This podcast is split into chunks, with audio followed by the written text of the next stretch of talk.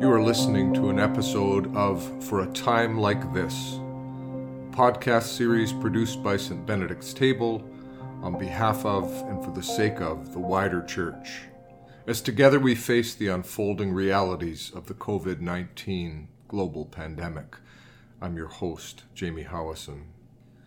In his highly regarded book, The Rise of Christianity, the sociologist Rodney Stark explores the literature on epidemics in the time of the Roman Empire, and concluded that while those of privilege and power would typically flee the cities, our ancient Christian forebears dared to remain behind to care for the sick and suffering, both Christian and adherents of the old imperial religion.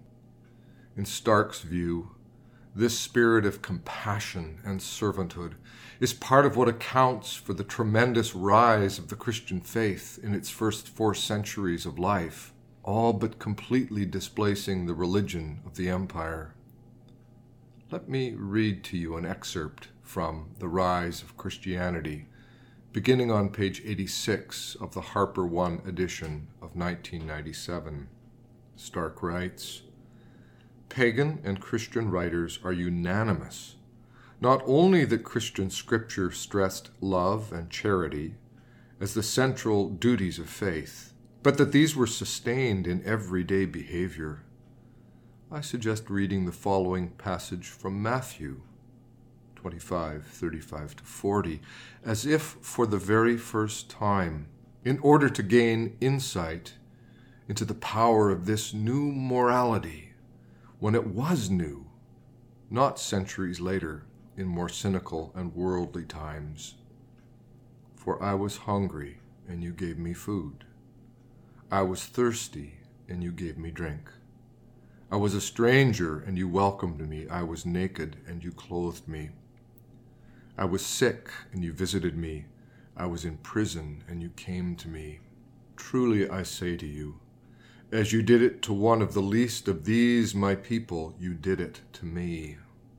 When the New Testament was new, these were the norms of Christian communities. Tertullian claimed, "It is our care of the helpless, our practice of loving kindness that brands us in the eyes of many of our opponents. Only look," they say, "look how they love one another." Pagan and Christian writers both were unanimous in recognizing that love and charity were sustained in the everyday behavior of those ancient Christians, even in the very worst of times. That's striking. Now, of course, that all long predated the sort of medical care and knowledge to which we have become so accustomed. But let's not take that for granted either. Instead, acknowledging with real gratitude all those who right now are hard at work in our hospitals, nurses and physicians, aides and cleaners, food service workers, paramedics, spiritual care providers, security people, and volunteers. And then, having acknowledged the work and commitment of those folks, let's ask ourselves what we might do that could be our own everyday expression of that love and charity of which Rodney Stark makes note. We make sure that people who are isolated, whether due to a formal quarantine, a precautionary isolation due to suspected exposure, or a self-imposed isolation due to a compromised immune system or general infirmity, how do we make sure that such people are cared for emotionally, spiritually, even practically? Well, a part of the answer comes through our modern technology, in which making a phone call or sending an email or text message makes it quite simple to stay in touch without any risk of disease transmission. And how about making sure that the person you're calling not only has a bit of daily contact, but also has what they need in the fridge? How about offering to deliver a home-cooked meal to someone who's having trouble making their own dinners? How about pushing beyond our own fears and anxieties to be steadily aware of those whose fears run even deeper. And how about consistently, faithfully praying one for another? 2 Sundays ago, as the season of Lent was just beginning, and COVID-19 seemed far away from us here in North America, our community sang a song in our liturgy called There's a Time. It was written and recorded over a decade ago now by Jenny Moore, who was at the time one of our music leaders. As we sang it, I thought to myself, this is the song for this Lent. And as it turns out, it may well be more that than I'd ever begun to imagine. Inspired by her reading of the Beatitudes from Matthew 5, the song speaks to the sometimes odd, upside-down ways in which we might find ourselves numbered among the blessed, even in the darkest of days. I'd like to close this podcast by letting you listen to Jenny's song as an act of truthful and resilient hope.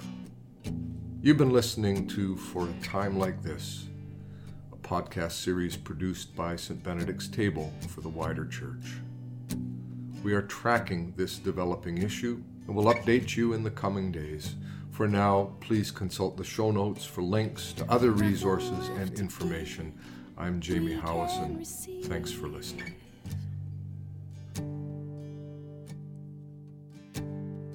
Nothing left to give, we can receive.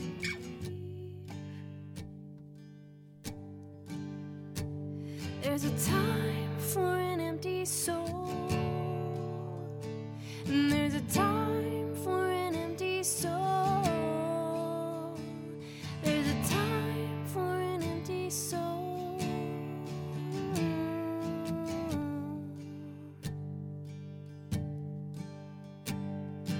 Dark and broken heart, we can be held.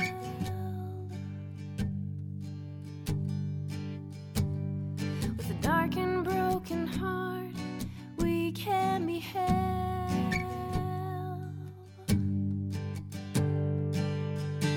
And there's a time for the body to ache. There's a time for the body to ache.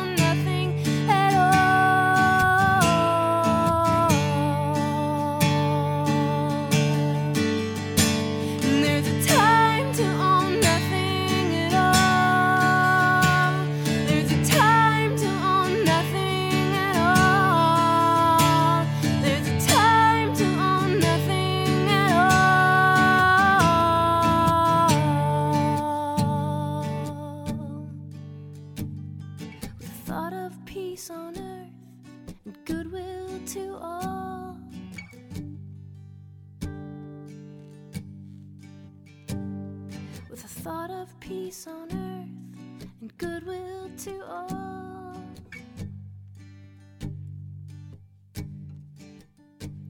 There's a chance to lay down our guard. There's a chance to lay down our guard. Well, there's a chance to lay down our guard.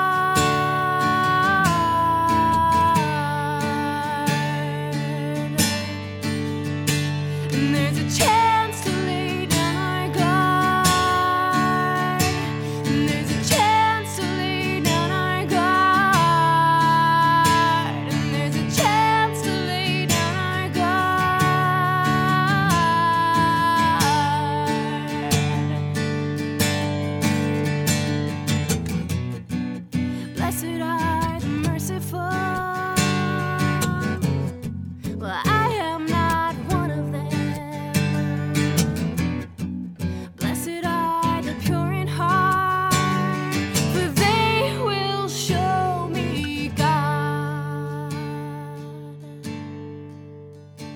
there'll be a chance to lay down our guard. Give us a chance to lay down our guard. This is a chance to lay down our guard.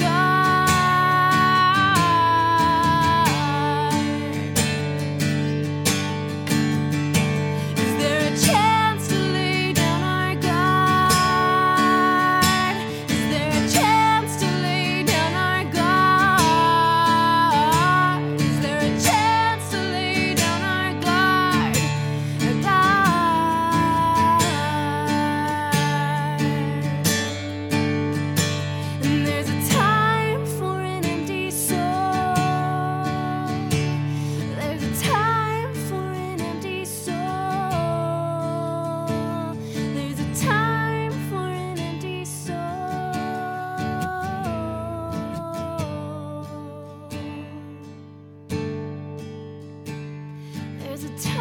body to ache.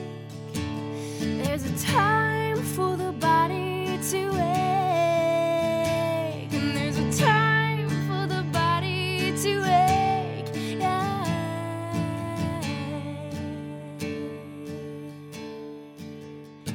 And there's a time to own nothing at all.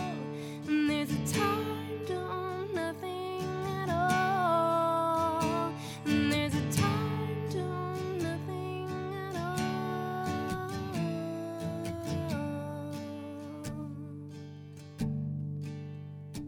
And is there a time for my empty soul?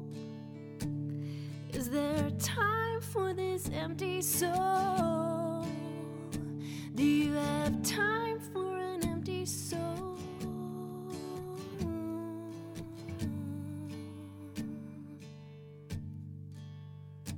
Is there a chance to lay down my guard?